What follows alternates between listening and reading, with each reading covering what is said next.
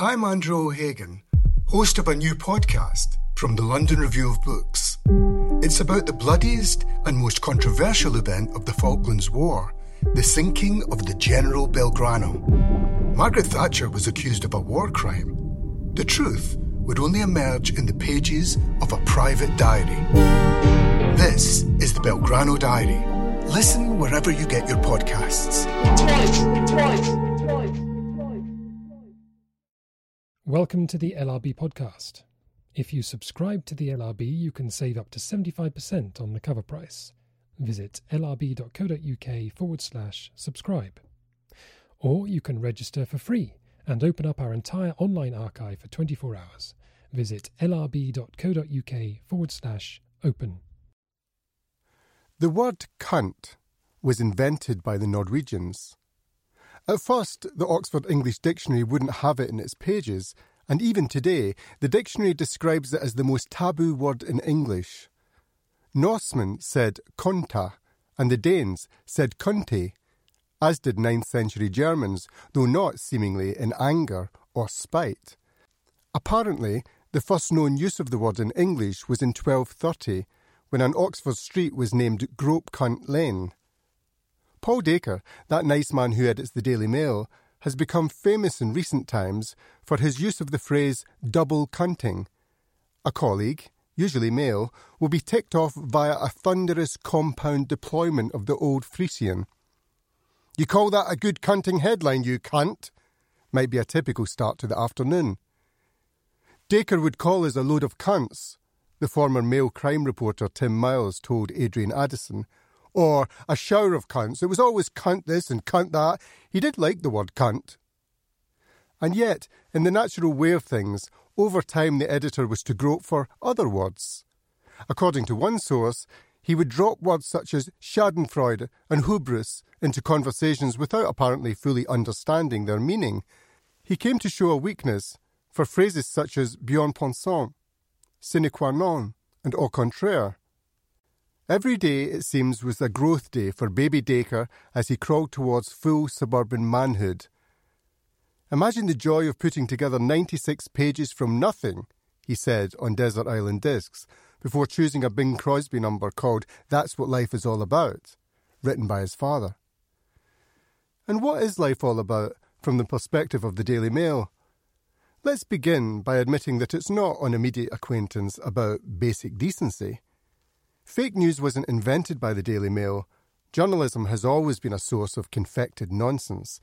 But today's version of the old title founded by Sonny Harmsworth is a bubbling quagmire of prejudice posing as news, of opinion dressed as fact, and contempt posing as contempt for that portion of the world's population that doesn't live in Cheam.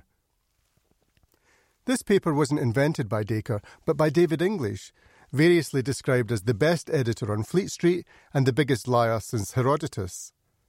English once invented a whole interview with Betty Ford, and on another occasion pretended to have been in Dallas the day Kennedy was shot. By the end of his valiant career, Sir David, who edited the paper for two decades, had won all the awards and accepted all the gongs. David English has a romantic feeling for newspapers amounting to a passion, The Independent reported the day after his death. He loved the old smells of lead and ink.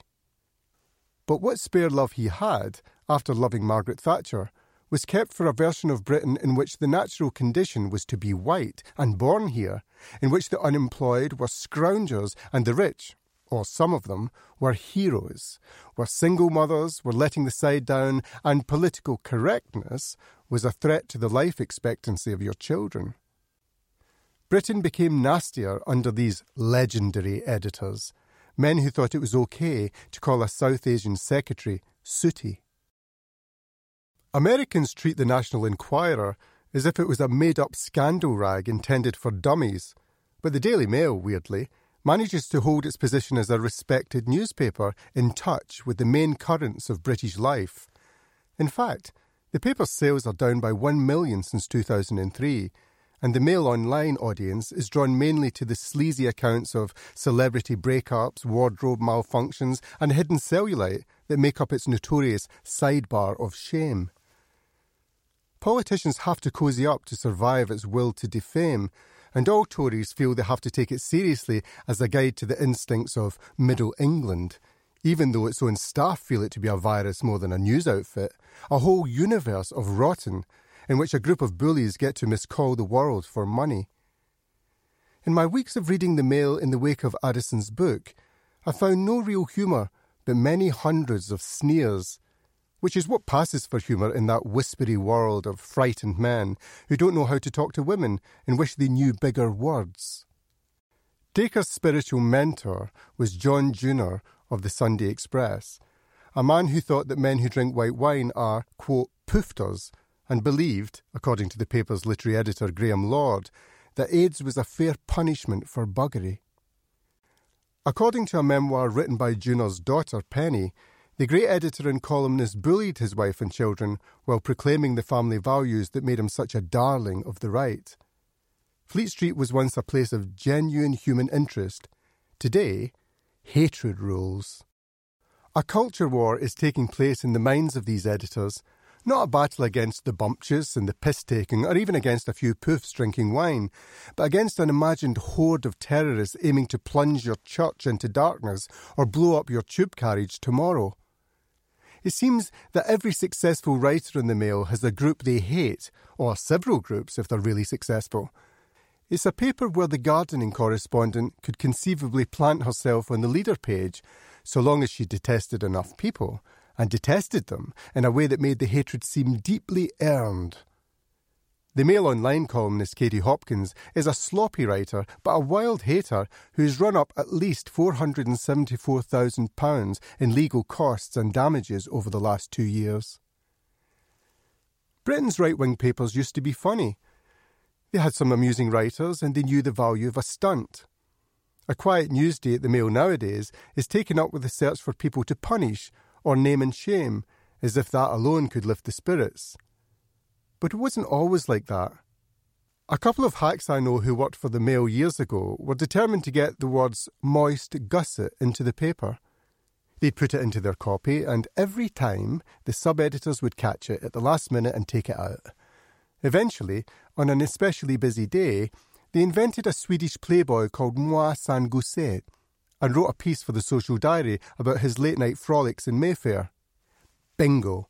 The piece went straight in, and everyone get ten years of laughter out of it.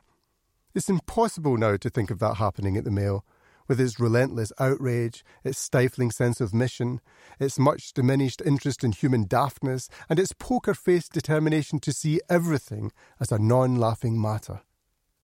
Dacre never leaves the office. A chauffeur picks him up every morning in Knightsbridge and delivers him to the elevator that takes him up to his office off High Street, Kensington. He lives on carpets.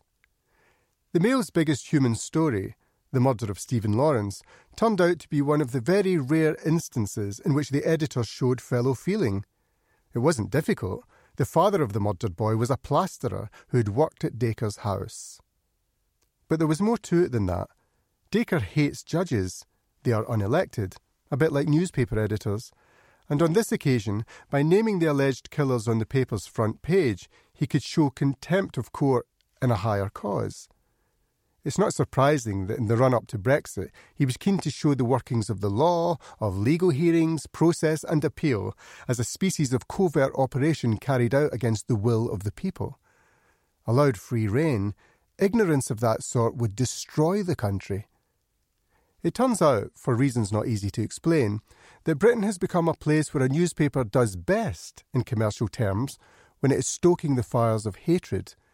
Show me a hatred, and I'll top it. Show me a foreigner, and I'll ban him. Show me a need, and I'll cast doubt on it. Bring me a sensitive problem, and I'll crush it.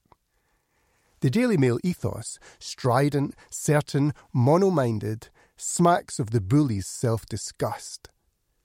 It's not a joyous newspaper, or a happy one, and Dacre's worst effect has been to let it seem mired in the things it hates, as if society's worst excesses were mostly an outgrowth of its own paranoid imagination. As with most warriors for decency, there's something indecent in its obsessions. Not only indecent, but fictional. The liberal ocracy that makes Dacre's skin prickle probably consists of about two hundred fifty people, one or two politicians, a few judges, the odd activist, a certain breed of journalist. But he talks about The Guardian as if it was a deformity of conscience advancing like a tidal wave. Dacre enjoys fulminating against the machinations of the liberal elite, when all he means is that Polly Toynbee and Andrew Marr may have had dinner in the same North London restaurant as John Snow. He wishes to stir up populist disgust at the idea of a liberal, self-satisfied elite. Nice, coming from the back of a chauffeur-driven car or from the gold-plated elevator at Trump Tower. But slamming the needy is both a middle-class and a working-class pastime now, and not only in Britain, so the Mail's brutality can look to a few million people like a brand of common sense. You might meet such an editor as Dacre in Trollope, men who go very low in their defence of principles that only pretend to be high. Like Mister Booker, the bald editor who holds his own in The Way We Live Now. He had fallen into a routine of work in which it was very difficult to be scrupulous and almost impossible to maintain the delicacies of a literary conscience. Mister Ferdinand Alf, in the same novel, knows England as only an Englishman can know it and edits The Evening Pulpit. This was effected, Trollope writes, with an air of wonderful omniscience, and not unfrequently, with an ignorance hardly surpassed by its arrogance. The facts, if not true, were well invented. The arguments, if not logical, were seductive. Dacre is a Victorian editor in several ways, not least in his exhibiting a conscience that is alive to nothing so much as his readers' most vital prejudices.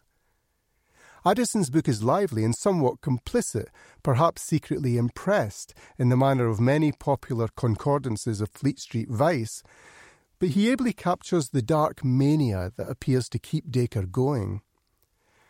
His paper is having a good, horrible year, but people overestimate the Mail's influence. It sells less than a third of what the Express did at its height, and more than a decade of railing against Tony Blair had no effect on his electoral record. Yet there isn't another newspaper editor in Britain who reads every word of his own paper. He is described in this book, mainly by present and former colleagues, as a loner, awkward and clumsy, a comical character, sycophantic and revolting, uptight, insensitive, a strange bastard, rather absurd, prudish, insecure and slightly scared.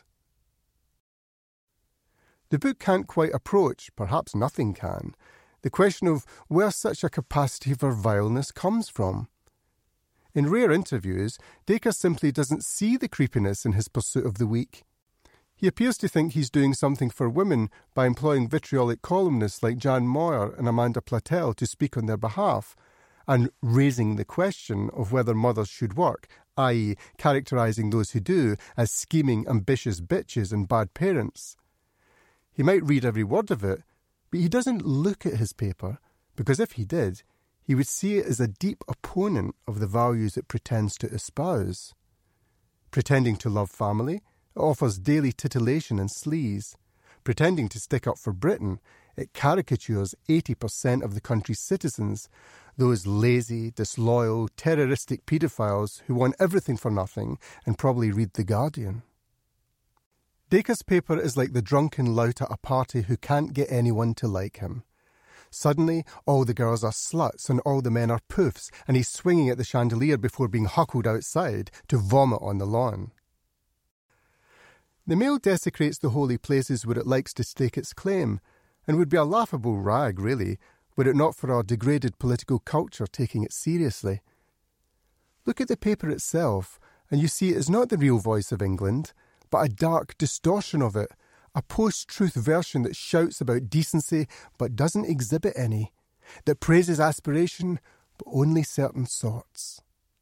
Every day in Dacre's paper, the people who make up the population of Britain, the people who teach your children and bandage your wounds, drive your trains or clean your floors, are described as aliens and forgers and scum. The Mail fought for justice for one black man, and long may the editor plume on it. The paper he presides over is in no hurry to gain justice for any others. Quite the opposite.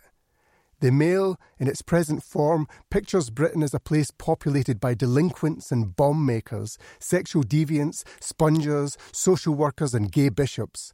A dark and fruity manifestation of the editor's daily fears. The Daily Mail is a splenetic parish scandal sheet next to C N N, M S N B C and the B B C, and it has recently started a defensive campaign to steal more ground from them. As usual, it makes its own evidence. Opening the Daily Mail recently, at a random spread, I saw six stories across pages four and five. The main story is about a man who murdered his eleven-month-old daughter live on Facebook, which turns into an attack on the social media website for failing to remove such content quickly enough. The Tory M P, Nigel Huddleston, is quoted as saying that most people have the, quote, self-discipline and respect never to watch such content. Facebook, he adds, should act much more quickly.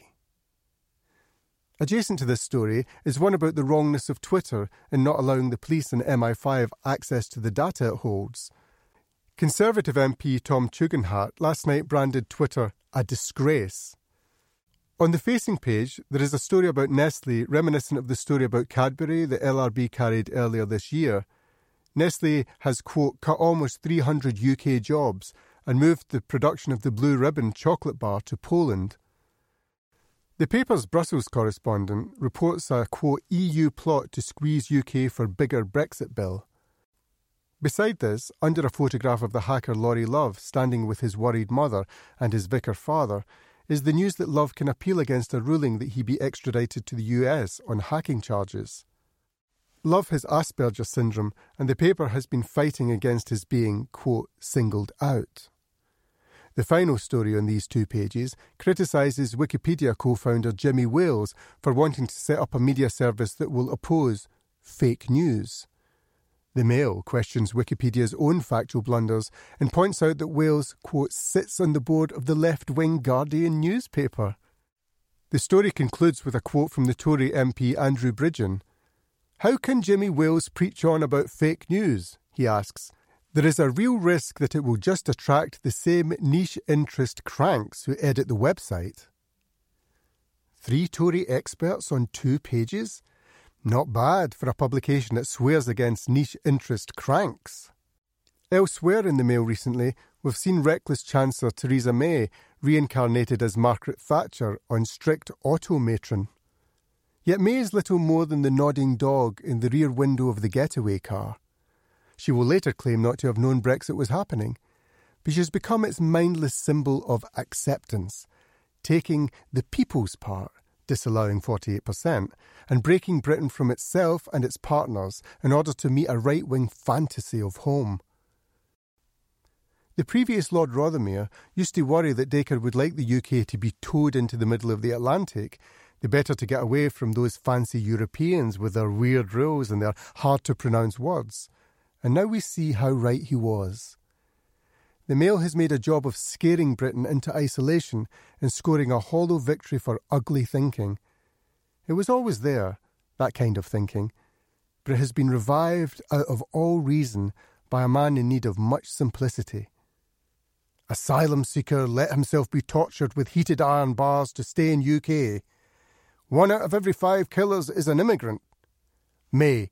My faith helped me through the pain of not having children. Crush the saboteurs. That's right, the saboteurs. French for cunts who do damage to your property. We're just not having it. No way. Au contraire.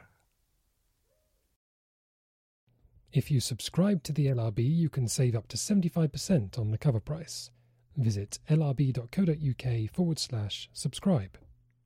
Or you can register for free and open up our entire online archive for twenty-four hours. Visit lrb.co.uk forward slash open.